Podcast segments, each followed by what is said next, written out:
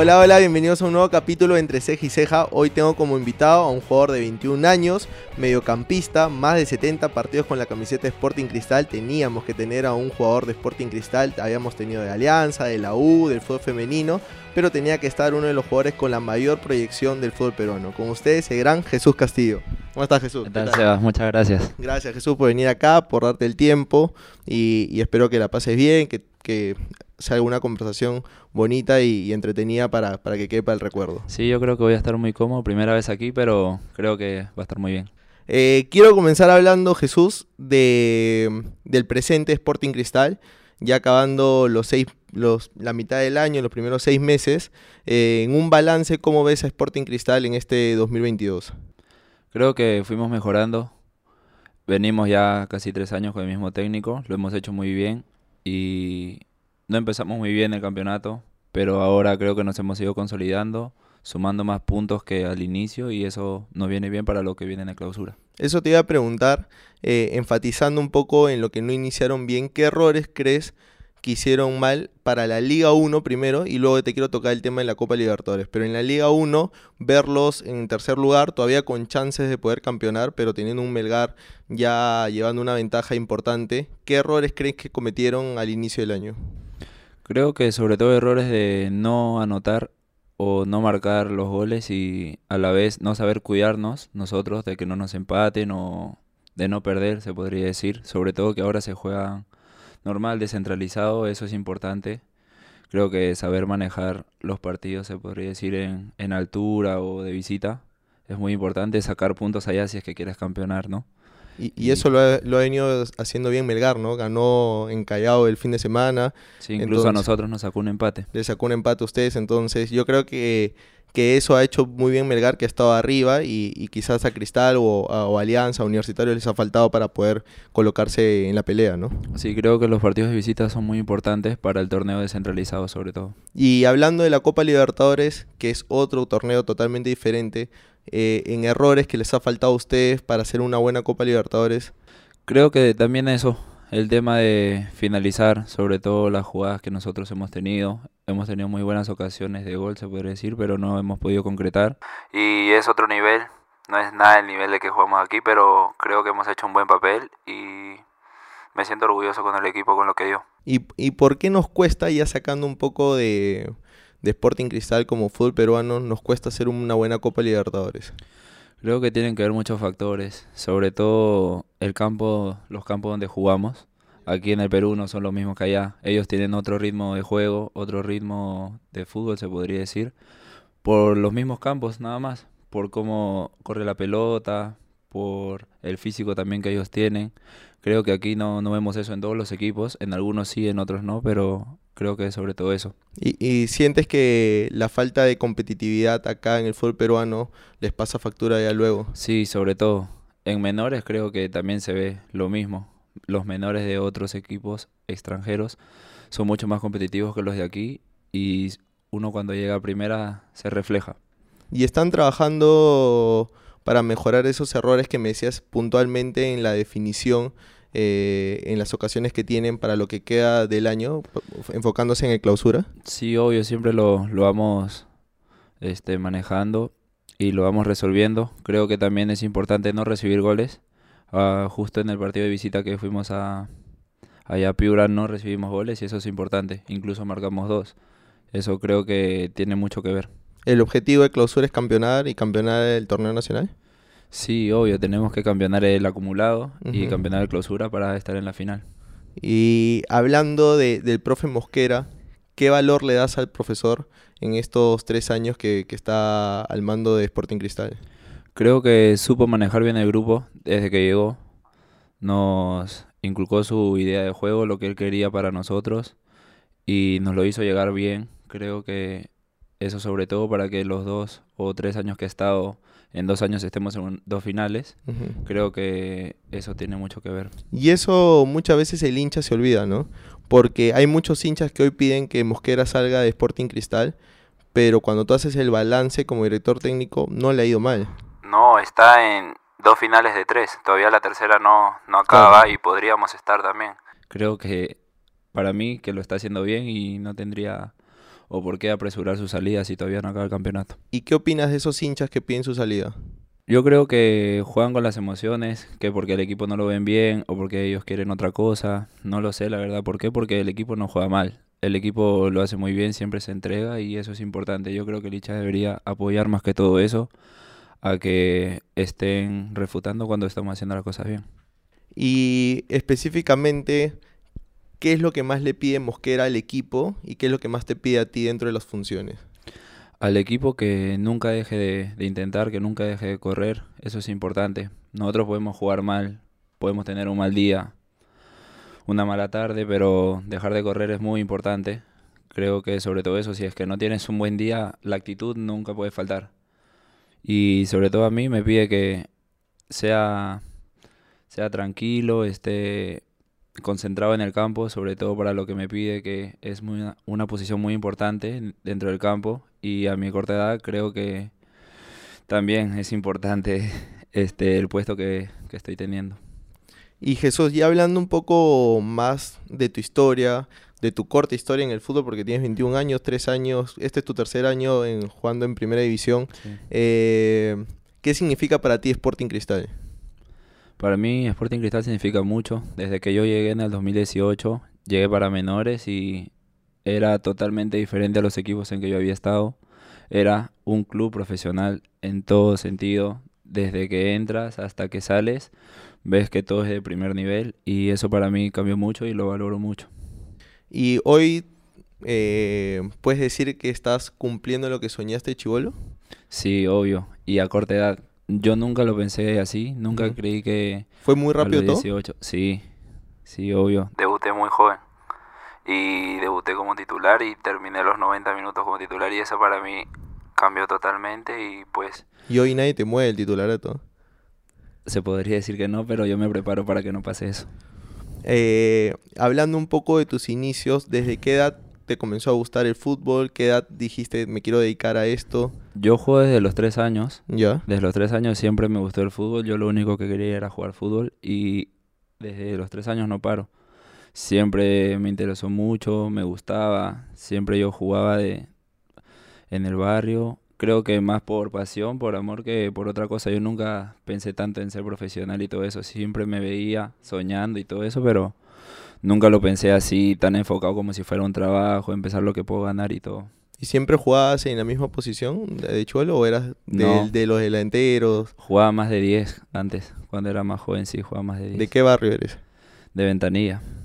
Sí, el Callao. Entonces hay mucho talento ahí. Allá sí, la verdad que sí, pero muy pocos lo aprovechan. ¿Y ¿Cómo fue el quiebre cuando ya comenzaste a ir a una academia o cuando ya lo comenzaste a jugar en las divisiones menores? Eh, ¿Quién te llevó? Si tenías apoyo de tu familia. Sí, la, verdad que siempre tuve apoyo de mi familia, de mis padres siempre me apoyaron, pero conforme yo iba en academias así de barrios y todo, llegué a jugar en un equipo competitivo donde ya jugaban contra equipos competitivos, las sedes de alianza, las más competitivas, las que podrían jugar este, federación, lo que se llamaba.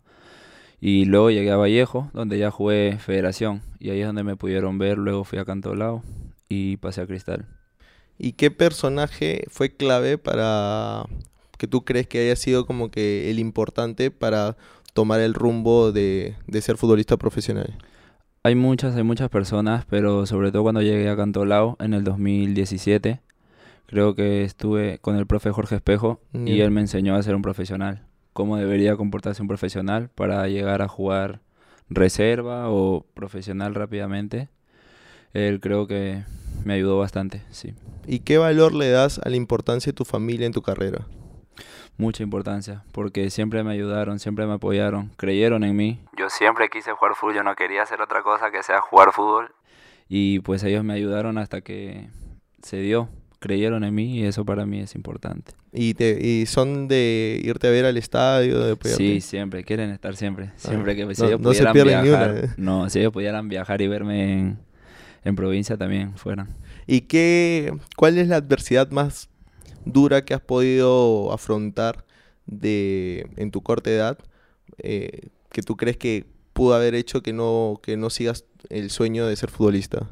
Creo que muchas tuve lesiones Bueno, tuve una lesión, una lumbalgia que se dio de la nada, que nunca había sufrido porque tener haber sufrido de eso, que me paró un poco, unos meses, y también que cuando pasé de Canto al Agua a Sporting Cristal, no me permitieron mi carta libre. Tuve que estar parado seis meses solo entrenando sin jugar el torneo y creo que eso en algún momento me pudo haber dado un derrumbe y ya no haber querido jugar más o tal vez ya querer dejar el fútbol, pero no, yo seguí entrenando y esperé mis seis meses para poder jugar. Y, hablando de, eso de esperar, de, de, poder debutar, cuéntame ese momento donde te enteras que ya debutabas y que jugabas tu primer partido en la profesional. ¿Cómo esa sensación? Eh, debutas con el profesor Barreto y ya te había dicho un día antes, sales de titular mañana. ¿Cómo fue todo ese, como que toda esa historia? Todo fue muy, rápido. Sí, porque nosotros jugábamos sub-20, habíamos campeonado el 2019, ya. reserva, y jugábamos Libertadores sub-20. Creo que fue en Paraguay. Y entonces todos esperábamos la lista para ver quién iba, pues, ¿no? Claro. Y yo creía que iba a ir allá. Yo entrenaba con ya con el plantel de primera en el 2020, pero no, no me llamaron para la, la sub-20. Y era porque el profe Barreto había decidido que me quedé para sumar minutos en primera. Y ahí fue donde este durante la semana me fue probando, se podría decir, en el equipo y sí, estaba en el once titular. ¿Y juegas por quién ese día? ¿Quién venía siendo el titular en esa posición? Creo que Casulo, estuvo Casulo, pero fueron varios que no viajaron. Recuerdo, no sé si por suspensión o qué, pero yo estuve ahí dentro del once y al final me quedé hasta el último porque incluso expulsaron tres compañeros.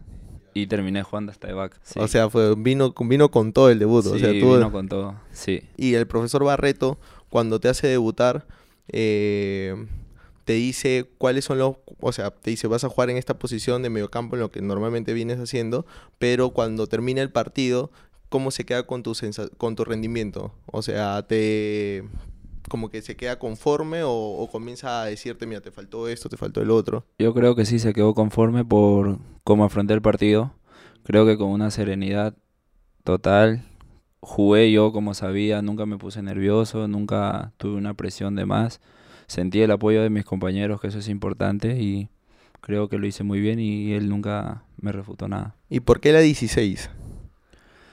Bueno, hay una larga historia que ya me la contaron, yo no sabía, pero viene por, por Alfonso, que era gerente también del club, él me mm. la dio, sí.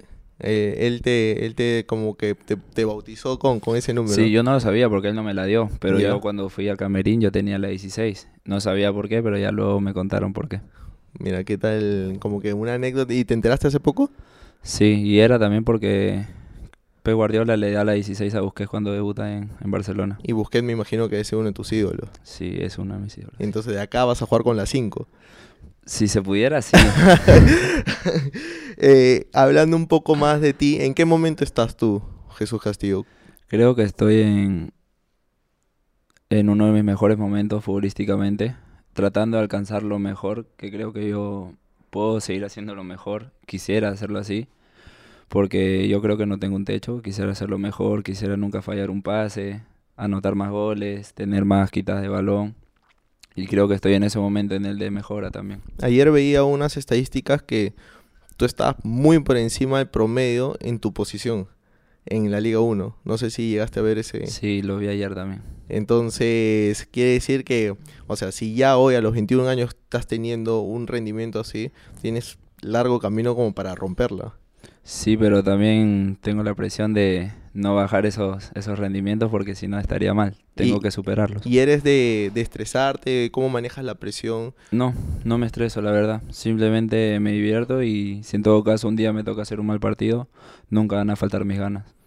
Y hablando de, de que un día hagas un mal partido, ¿cuál es la crítica más fuerte que te haces? ¿O qué cosa crees que te falta mejorar para, para acá adelante, ¿no? Hacia futuro sobre todo para mí, la mayor crítica es que no puedo fallar un pase. No puedo darle un pase al rival, tengo que darle siempre el pase a mi compañero y siempre hacer que el equipo funcione, porque esa es mi posición y esa es mi función sobre todo. Y también tratar de que nadie me supere, eso es importante para mí, sí. ¿Cuál es el rival más duro que has enfrentado como jugador, o sea, no como equipo, como, Como jugador, jugador, en, en este corto tiempo, en 70 partidos que tienes con Cristal? creo que uno bueno que enfrenté fue en Libertadores, Orellana, el chileno. Fue muy bueno, sí, jugó buen- bien ese partido. Creo que tuve varios duelos con él, unos los gané, unos me ganó, pero creo que hasta ahora él. ¿Y en qué club te gustaría jugar? Si te doy para escoger uno. Me gustaría el City. En Manchester City. Sí. Eres muy fan de Guardiola. Sí, la verdad que sí. O eres muy fan del equipo también. Sí lo he seguido al equipo antes, pero el equipo antes no tenía el juego que tenía ahora el City y ahora es mucho mejor, creo. Claro. ¿Y qué tan cerca estás de, de toda esta novela que se hizo hace varias semanas de, de que pueda ser traspasada a Europa? La verdad no sé, no me cuentan mucho sobre eso. me dejan más estar concentrado jugando. No me quieren como que estresar mucho con eso, pero yo creo que las cosas se van a dar en el tiempo que se tengan que dar. Yo voy a seguir haciendo lo que tengo que hacer y si es que en algún momento se va a dar, siento ya estar preparado y si es que salgo es para mejorar. Pero eres de ver muchas redes sociales, de enterarte de esas No, noticias. no mucho. Incluso la gente o mi familia me manda a mí y yo ni ¿Ya? enterado. No, no soy mucho de las redes sociales y eso, ¿no? Porque a veces, muchas veces eh, en, redes ya tú estás con un poco más posando con la camiseta y tú ni enterado. Sí, hasta hace poco un primo mío me mandó una persona que había puesto que yo ya estaba vendido. Ah, ya, ya Sí, al ni 100%. ya. Y yo ni sabía. No, tú ya estabas llamando a tu representante, oye, avísame, Sí, al menos obvio. como para hacer una juerga, ¿no? Sí. Como, como para cerrar la calle No, ventanilla. no. Nada. Sí, no, no soy mucho de las redes. Y hablando un poco de, de Sporting Cristal, de los que están ah, eh, dentro como tus compañeros, ¿de quién aprendes más? ¿Cuál es la persona que, que sientes que absorbes un- mucha de su, de su calidad o de su técnica y que lo tomas como referencia dentro del equipo? Siempre estuve al tanto de Christopher González. Me gustaba mucho su juego. Como siempre va para adelante, su técnica, su ambos manejos de pies es muy bueno. Sobre todo sus amaes que tiene siempre de espaldas, Claro. eso ya me los conozco tanto así que, que ya no me pasa con eso. Y también Yosimar, creo que Irben Ávila sobre todo, las ganas que tiene al momento de entrenar, no quieren perder un balón, no quieren perder un duelo. Eso es muy importante para mí y así se aprende. Y hablando de tu experiencia en la lista de convocados de Gareca en el mes de enero, ¿cómo tomaste esa noticia? La verdad que me sorprendió mucho. No creía tampoco a, a mi corta de estar en una lista de convocados de la selección. Creo que también fue a base de, de mi esfuerzo, de lo que pude demostrar en el 2020. Pero me tomó con mucha alegría y mucho orgullo. Eh, más allá de que no hayamos clasificado al Mundial, sabes que eres una pieza clave en la pro- en próximo proceso eliminatorio. ¿no? Sí, la verdad me gustaría, me gustaría bastante estar en el próximo, en las próximas clasificatorias. Y tienes una competencia dura porque está Tapia, está Aquino, está el mismo YouTube. Sí, obvio, es muy duro y yo haría todo lo posible, pero para que nos pongan a los dos. Nada, Jesús, como para terminar, lo que te quiero preguntar es, eh, ¿qué objetivo personal tienes para cerrar este año? Y, qué objetivo te gustaría, cómo te ves de acá hacia futuro, hacia unos, de acá a unos cinco años en el fútbol. Ahora quisiera ir partido a partido, ya con todo esto lo que se dice de que me puedo ir o no me puedo ir, no sé qué pasaría la verdad, pero quiero ir partido a partido, hacerlo bien, hacerlo mejor, cada vez irme mejorando. Y de aquí a cinco años ya tengo que estar afuera y estar consolidado en un gran equipo. ¿no? Listo, Jesús. Acá en Entre Ceja y Ceja hay una secuencia que se llama el ping pong. Yo te voy a hacer una pal- eh, te voy a decir una palabra y lo primero que se tenga a la mente. ok, ¿Ya? Eh, Sporting Cristal, mi segunda casa, Mosquera, gran entrenador Manuel Barreto, que me dio la confianza, un ídolo, Sergio Busquets, un apodo, Junior, Irven Ávila, un gran compañero, Gilmar Lora. uno de mis mejores amigos de la reserva. ¿En qué gastaste tu primer sueldo? Se lo doy a mi madre. Un sueño, Jugar en el Manchester City. un equipo en el que nunca jugarías. Uy, me agarraste. Supongo que municipal, creo. El Brujas, Una gran posibilidad. John Jairo Mosquera, Buen compañero. Cristiano Messi, Messi. Jesús Castillo. Uno de los mejores seis del Perú. Nada, gracias Jesús, gracias por tu tiempo y, y espero que cuando ya estés por Europa eh, y sigamos con este proyecto, eh, te, vuelva, te vuelva a tener acá como invitado y, y podamos conversar de lo bien que te esté yendo porque, o sea, más allá de lo que vea yo en, los, en los partidos de fútbol de cristal. Yo creo que la vas a romper, tienes un gran potencial de crecimiento y espero que te vaya bien en tu carrera. Gracias, muy agradecido estar acá. Nada, muchas gracias, un abrazo. Gracias. Bueno, ha sido todo por hoy en Entre Ceja y Ceja. Ya saben, suscríbanse, denle like, compartir y vamos a tener más invitados la próxima semana. Un abrazo.